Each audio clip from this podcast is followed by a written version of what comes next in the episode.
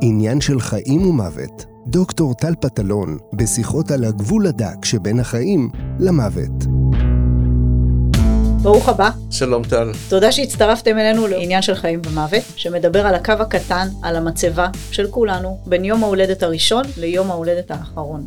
ועכשיו יש לי הכבוד להציג מישהו מאוד מאוד מאוד מוכר במערכת הבריאות, מאוד מוערך, עם המון שנים של ניסיון, שבזמן שאני אסיים את ההצגה שלו, אני מניחה שרוב המאזינים שלנו שמעורים במערכת הבריאות ידעו כבר מי הוא, בלי שאני אגיד שם בכלל. כיום, יו"ר מועצת המנהלים באסותא מרכזים רפואיים, יו"ר המועצה המינהלית בנק ישראל, פרופסור מן המניין באוניברסיטת תל אביב, לשעבר מנכ"ל משרד הבריאות, מנכ"ל מכבי שירותי בריאות, קצין רפואה ראשי צה"ל, מייסד, יו"ר וחבר בוועדת הסל. כל העשייה הזאת, פרופסור שמר היקר, איך עושים את זה? בו זמנית. את צעירה, ושתתקדמי, אני מניח שיהיו לך גם כן כאלה תוארים. אתה לא עושה את זה.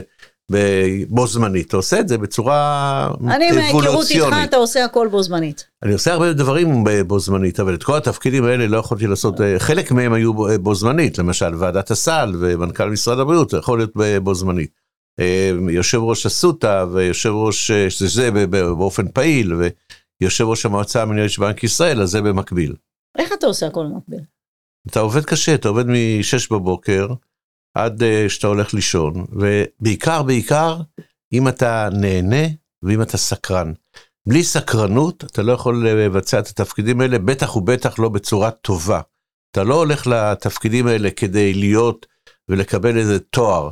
אני חושב שהמפתח בעיסוקים שלנו זה סקרנות, וליד סקרנות באה חריצות, וכך יש תוצאות. ואצלך אבל יש עוד איזו תכונה, קצת פחות מדוברת אולי, אבל מאוד נוכחת, של יכולת ליצור קשר עם אנשים בצורה בלתי אמצעית מאוד מהר. עם כל האנשים, כל המגוון. מרמת העובדים, באמת, בכל הדרגות שאני מכירה, ב, ב, כשרואים אותך מתרועע עם אנשים, אתה מתקשר עם כולם. טוב, מהמנקה, זה... לעובד, למזכירה, למנהלים, לאנשים שיושבים בדירקטוריון, וכולם בגובה העיניים, וכולם אתה כאילו מצליח לייצר את הגישה האינטימית הזאת בצורה מאוד ספונטנית. זה תמיד היה ככה? שזה משהו ככה, נלמד? לא, לא, זה תמיד היה ככה, זה DNA מהבית, ואני חושב שזה אחד מהדברים הכי חשובים למנהל ברמות בחירות. ודרך אגב, עשו סקר בארצות הברית, שאחת מהתכונות שיהיו משותפות ל-50 המנהלים הכי מוצלחים בארצות הברית, זה כאלה שכשנכנסים בבוקר, למקום העבודה, הם אומרים בוקר טוב לש"ג, שדבר שלפעמים אצלנו אה, לא מצוי. ואני חושב שקשר, גם כשהייתי בארצות הברית, אה, אה, יצרתי קשר עם פועל הניקיון שהיה ב, בא לנקות את המעבדה, והייתי, והכרנו את המשפחות, וכך הלאה. אני חושב שאין אנשים שהם אה, מורמים מעם, ולמשל אה, באסותא, יש חשיבות לעובדי ניקיון כמו לרופאים. ואני בא וכשאני מדבר uh, עם העובדים, אני בא ואומר לכולם, כשהם הולכים בבוקר הביתה, הם לא באים לנקות את השירותים, או הם לא באים להיות uh, בתפקידי מזכירות כאלה ואחרים, הם באים לטפל באנשים ולהציל חיים. פועל ניקיון באסותא, הוא בא לטפל באנשים ולהציל חיים. ואיך אתה מייצר פניות רגשית, לכל, באמת להיות באינטראקציה עם כל כך הרבה אנשים? כי זה, אנחנו זה יודעים ספונטני. בסוף הרי הרבה זה, מג... זה, זה דורש אנרגיה. זה נכון? ספונטני, כאילו... זה ספונטני, זה גם אה, חלק אה, אולי אה, טבוע באישיות ובהיפראקטיביות של אדם. כשאני עכשיו מדבר איתך, אני רואה כאן מסביבי את כל מי שנמצא, ואם מישהו כאן היה מדבר, הייתי גם שומע אותו, אני יכול לעשות שניים שלושה דברים בבית ובעונה אחת. כלומר... כמו התפקידים.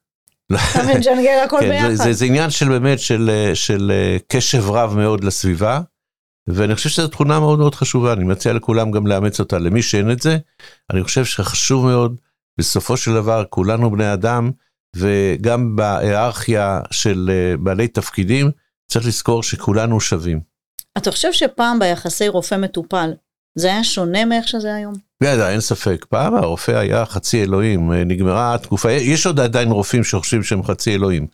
התקופה הזאת של אה, רופאים שהם אה, חושבים שאין בלתם, זה התחיל עוד מהעלייה מאירופה, הר דוקטור, והדיסטנס שקיים זה, מול רופאים, זה כבר, זה כבר הולך והולך ונעלם מהעולם. ואני רוצה להגיד לך עוד דבר, כשבאים ו... אה, שואלים אותי על רופא כזה ואחר, אה, ואני אומר לכולם, שרופא שיודע הכל, אל תחזרו אליו. אין מצב שרופא שיודע היום, אין מצב שרופא שיודע הכל. ורופא שבא ואומר למטופל, אתה יודע מה, אני רוצה להיוועץ עם קולגה על המצב שלך, זה הרופא הטוב, ולא רופא שהוא פסקני, ומיד, אה, אני לא מדבר על מצבים אה, פשוטים, כמו דלקת גרון וכדומה, אבל יש היום ברפואה מצבים מאוד מאוד מורכבים, שחלקם הם גנטיים, וחלקם הם אה, קשורים לכל מיני תהליכים, גם פיזיולוגיים וגם מטאבוליים, שאנחנו יודעים היום לרדת לנבחי הבעיה. ואיך אתה רואה בעצם את כל הכניסה של טכנולוגיה לתוך החדר באינטראקציה של רופא מטופל? הרי אנחנו יודעים היום שכשאתה מתעסק, אפילו כרופא משפחה, קופות היום, שמחזיקות באמת נגיד בקורונה. הקופות לקחו את כל נטל הקורונה, 98% מנטל הקורונה, למרות שהזרקורים הופנו תמיד לבתי החולים. מי שטיפל ברוב החולים בזמן הקורונה היה קופות החולים. בצורה מצוינת, יש להוסיף. איך אתה רואה את האינטראקציה הזאת שהכנסת הטכנולוגיה לתוך החדר משנה את הדינמיקה בין הרופא למטופל? היא לא משנה, אני חושב, אני חושב שבעיקרון הסיפור של החולה הוא מהווה 90-95% מההבחנה.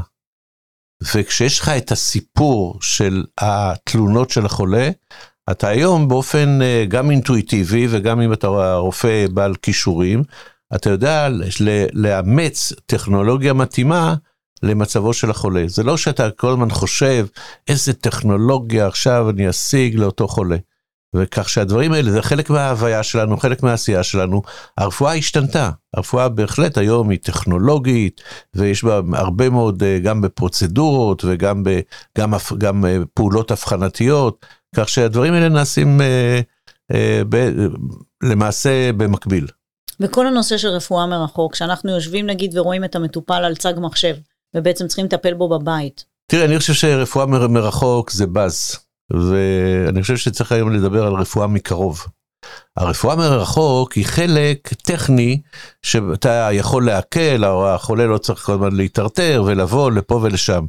אבל אה, אני מאמין, ויכול להיות שאני קצת שמרני, שגם לעולם אה, נצטרך את הקשר בין רופא לחולה, בין מטפל למטופל, בין אחות למטופל וכדומה, ואם אתה יכול להשתמש בחלק מהאמצעים כרפואה מרחוק אתה משתמש בהם אבל מבחינתי הרפואה מרחוק היא חלק אינטגרלי באמצעים שיש לנו לטפל בחולים כדי שנעשה רפואה מקרוב רפואה מקרוב מחבקת בסוף החולה החולה שהוא באמת במצב אה, נניח קריטי או בבעיה אה, רפואית מורכבת הוא צריך שמישהו יחזיק לו את היד אתה לא יכול להחזיק את היד אה, לחולים מרחוק. אז אתה אומר אין תחליף לקשר האישי.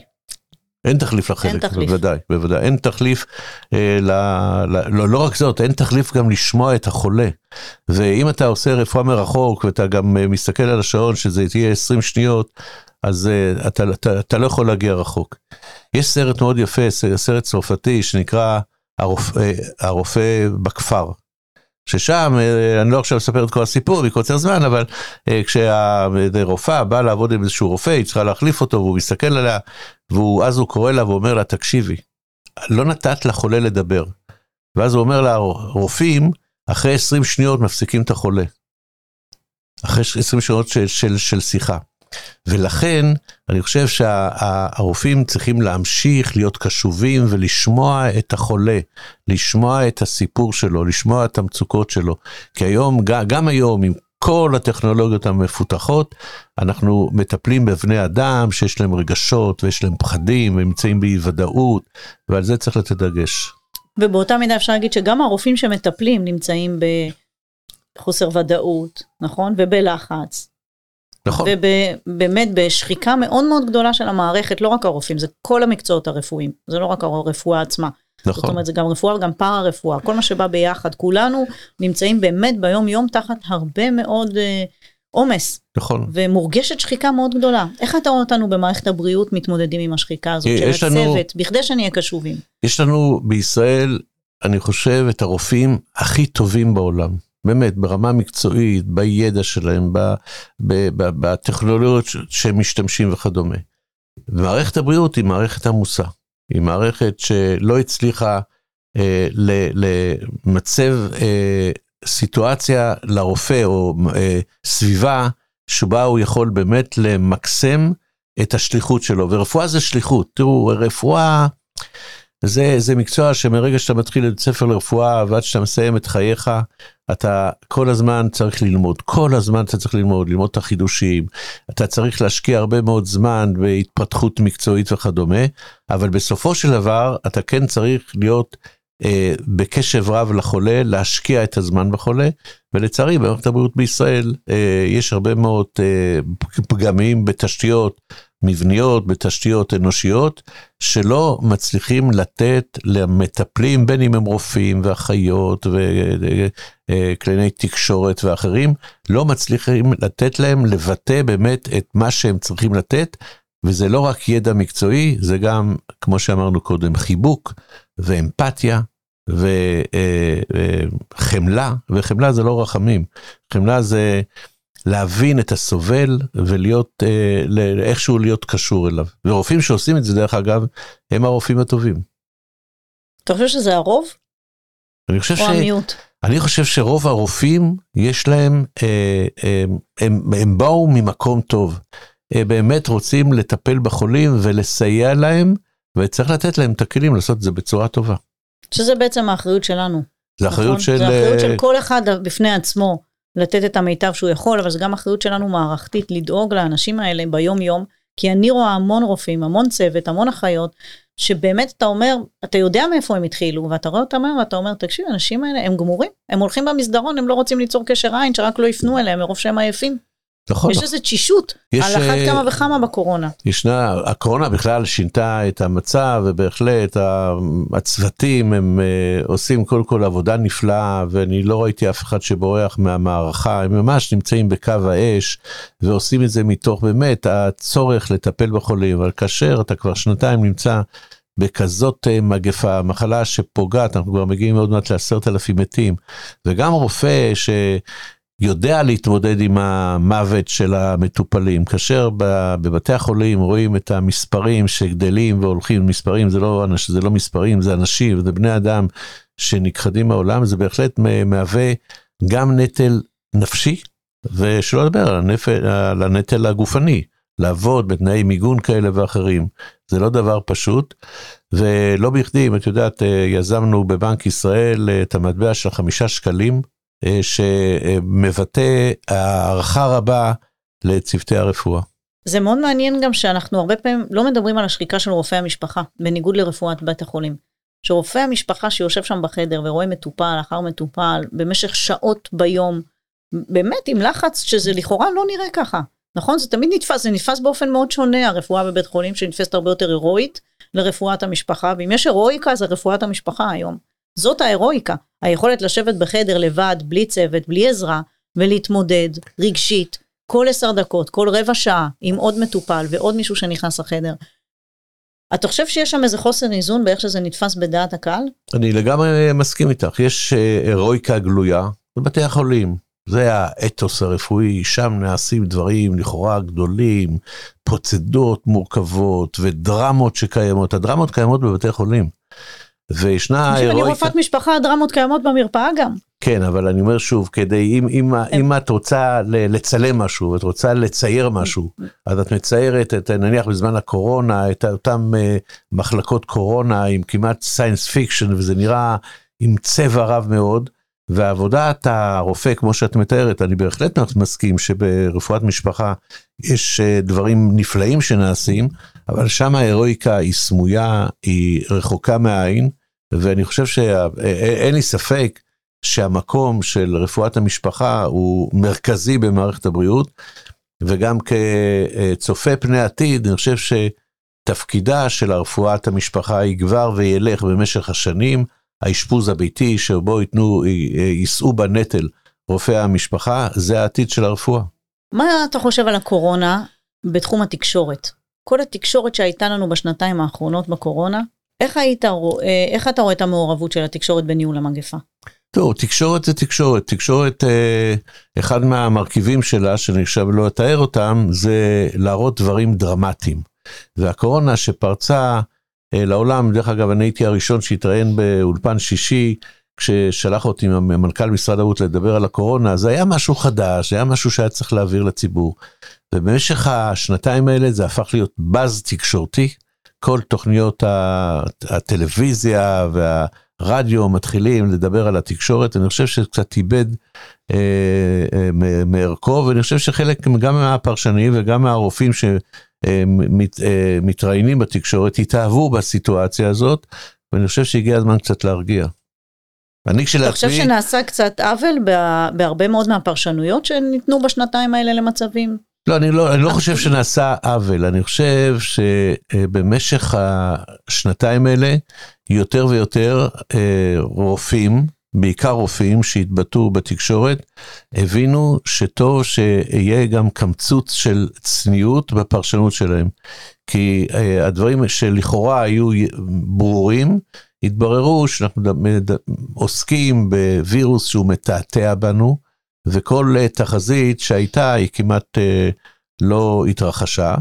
ולכן אני חושב שבאמת אה, היום יש איזשהו איזון מסוים ואנשים מתבטאים יותר ויותר בזהירות אבל אני חושב שצריך להמשיך את החיים צריכים הקורונה היא כבר חלק מחיינו ולא הייתי נותן לה מקום תקשורתי, אני, אני כשלעצמי החלטתי להפסיק אה, להתראיין גם בטלוויזיה וגם אה, ברדיו, אלא אם כן יש משהו שהוא באמת אה, מבשר או מנתח דבר שהוא בעייתי לעיכול של כלל הציבור. אני חושב שכן היה צריך להסביר לציבור, אבל בכלל כל, כל, כל הטיפול ב, בכל העולם בקורונה הוא היה עם איזשהו באז גם מקצועי וגם באז תקשורתי, ולווירוס הזה היה המון יחס, יחסי ציבור, שאני חושב שבדיעבד יכול להיות שהיה טיפה צריך איכשהו להרגיע. ולסנן חלק. וחלק גדול גם אה, ככל שאפשר, גם לסנן. בוא נדבר קצת על עוד נושא שאתה מאוד מאוד מעורב בו והוא מרתק בעיניי, שזה ועדת הסל. כן, ועדת הסל, אה, קודם כל אני, אני מאוד גאה שלפני אה, כ-20 שנה אה, החלטנו להקים אותה. כל הסיפור הזה בכלל התחיל כשהייתי בהשתלמות בארצות הברית, הייתי ב-NIH, שזה המוסד לחקר מדעי הבריאות בארצות הברית, זה המקה של המחקר בארצות הברית, כמו מכון ויצמן כפול 10. ואז נפגשתי עם פרופסור שני ודיסקסתי איתו, ניתחתי איתו את כל הנושא של מה שקרוי Medical Technology Assessment או הערכת טכנולוגיות ברפואה.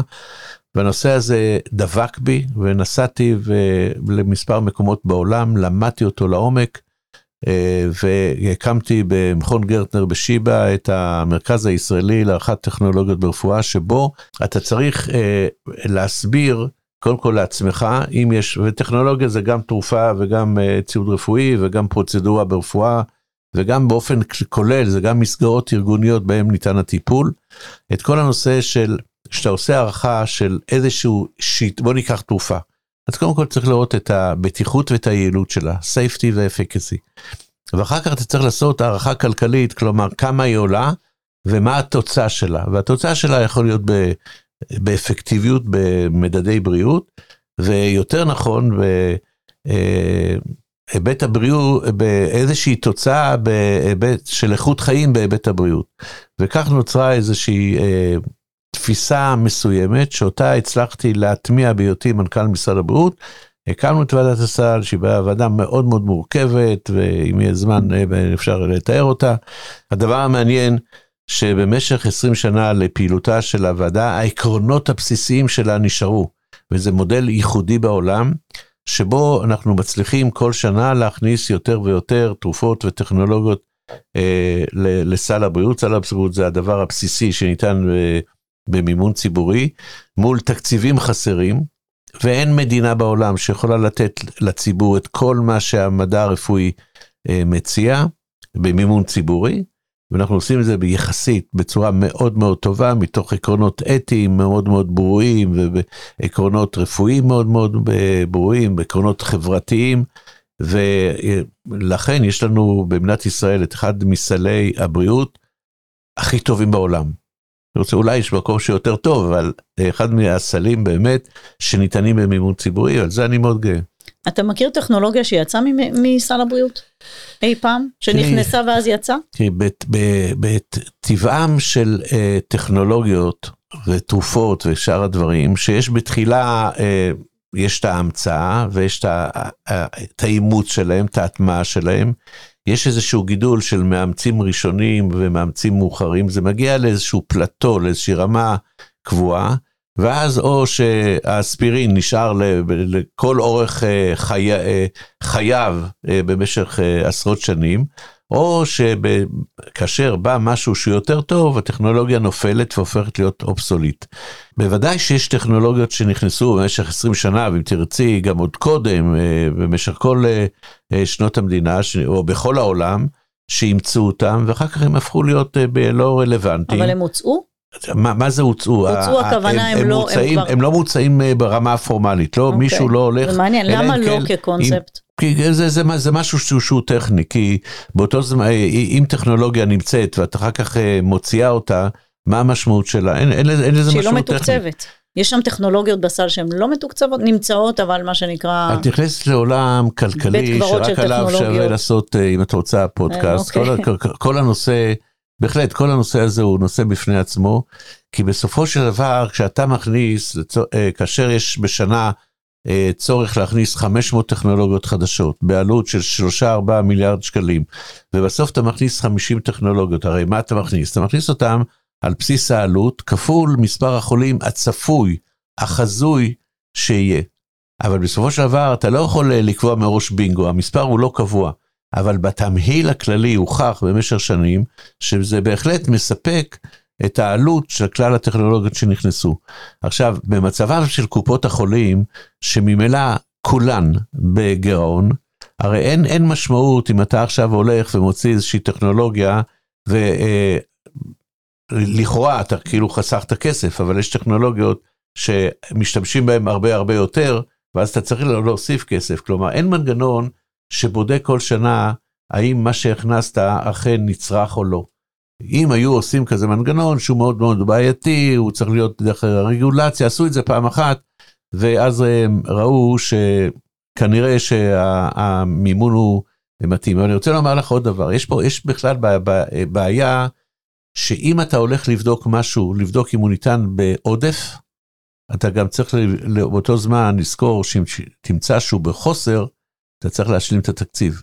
וכאן, לכן, אני חושב שמוסדות המדינה, במשרד האוצר, משרד הבריאות, לא רוצים לגעת בעניין הזה, כי קרוב לוודאי הם יצטרכו להוסיף משאבים ולא להוריד משאבים.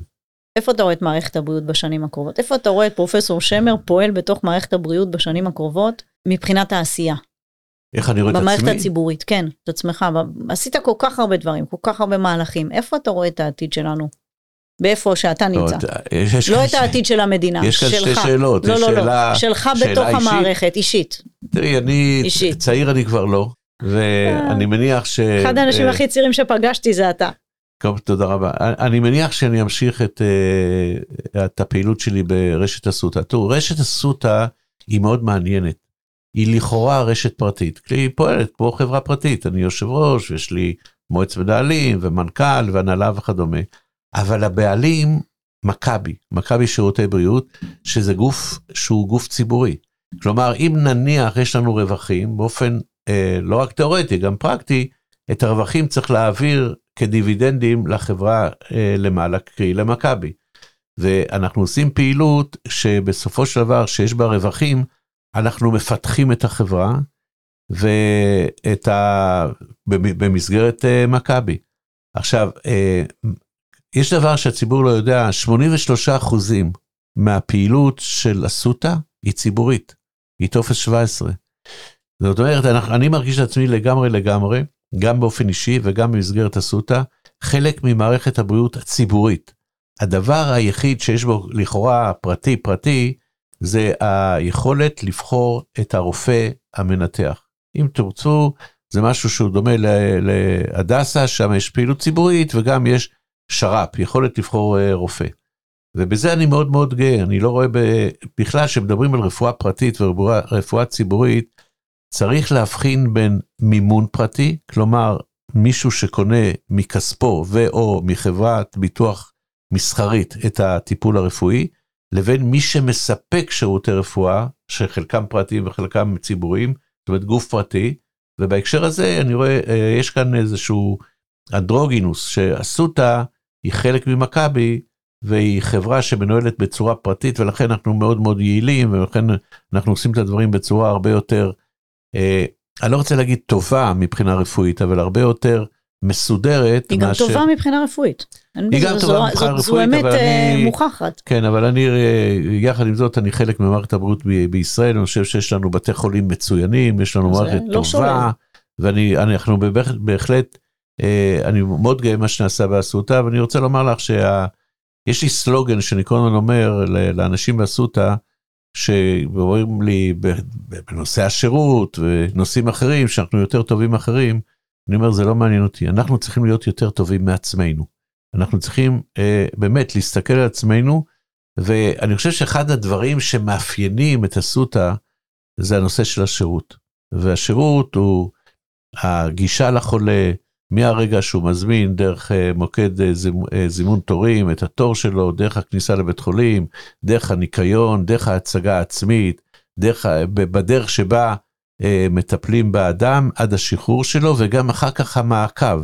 יש לנו מערכת שכל חולה שמשתחרר, מתקשרים אליו ושואלים מה קורה איתו וכדומה. אני חושב שאסותא צמחה בעשר השנים האחרונות מבית חולים אה, יחסית קטן במה שהיה בז'בוטינסקי בתל אביב, גדלנו יותר פי עשר, אנחנו היום עם תוכנית, אחד הדברים הנפלאים שקרו לנו זה הקמת בית חולים אה, הציבורי באשדוד, שהיה לך הכבוד להיות שם חלק מה, מה, מהרופאים המקימים, שאני חושב שזה דבר נפלא שלא קרה 40 שנה בישראל, בית חולים אחר, גם בצורה שלו וביכולות שלו, שאני מאוד מאוד גאה בו, והיום אנחנו בונים עוד שני בתי חולים נוספים, אחד בבאר שבע, מעבירים בית חולים קיים עם תשתיות קצת מיושנות לבית חולים חדש, מודרני, בית חולים אחר בראשון לציון, גם שם מעבירים בית חולים עם תשתיות קצת מיושנות לבית חולים חדש, ועל זה גאוותי. אז אם שאלת אותי מה יש לי לעשות, עוד יש לי המון מה לעשות, להקים עוד שני בתי חולים, לפתח את השירות אצלנו, ולהיות פעיל במערכת הבריאות ככל שאפשר, ולהשפיע על מערכת הבריאות גם ברמה הלאומית, ואני נמצא במספר ועדות גם uh, במשרד הבריאות. ברמה האישית, הקו הקטן על המצבה, מה המשמעות שלו בשבילך? יודעת מה, אתמול הייתה לי שיחה עם אה, אשתי במקרה על הדבר הזה, ושוחחתי, כי אני עברתי הרבה מאוד תפקידים, את- את- את הצבא כקצין רפואה ראשי, ואחר כך את משרד הבריאות, ואחר כך את מכבי. אני, אני לא מצפה לכלום, כי אני חושב שבאמת, אתה יודע, אתה עוזב מקום, ואחר כך אתה, בתקופה שאתה נמצא בארגון, אתה נלחם ומנסה לשפר, ואת מכירה אותי, מי שמכיר אותי, אני אדם שלוקח ארגון, ואני מנסה להפוך אותו, אין אבן שאני לא הופך, חלק מהאבנים אני מחזיר חזרה. אבל, אה, והשאלה שאני שואל אותי בסופו של דבר, אז כאילו, למה אני מצפה? אני חושב שמה שחשוב לי, לעשות את הדברים מתוך יושרה. וזה זה, זה, זה הסיפור שלי, זאת אומרת, אני מאמין במה שאני עושה, אני לא מצפה שיום אחרי עזיבתי, שמישהו, אה, ואני בטוח שיהיו שינויים לטובה או לרעה, אבל אני לא מצפה שיהיה איזשהו גל עד. אני מקווה שבעיקר ערכים בסיסיים שקשורים לחינוך רפואי, למקצוענות ברפואה, ימשיכו ויהיו ויהיה לזה ממשיכים. אה, יש לי שלושה ילדים שממשיכים אותי בתחום הרפואה, וזה כאילו ה... זה ההמשך שלי. מה יהיה כתוב על המצבה? אה, יהושע בסוגריים שוקי שמר נולד בחולון ב-1947, אבל מעבר לזה, שום דבר, באמת, ממש לא. היה ממש ממש כיף ומעניין ומרתק לארח אותך, ותודה רבה שבאת. תודה רבה לכם. שיהיה רק דברים טובים ובריאות טובה לעם ישראל, ושנסיים את הקורונה בבטחה. אמן.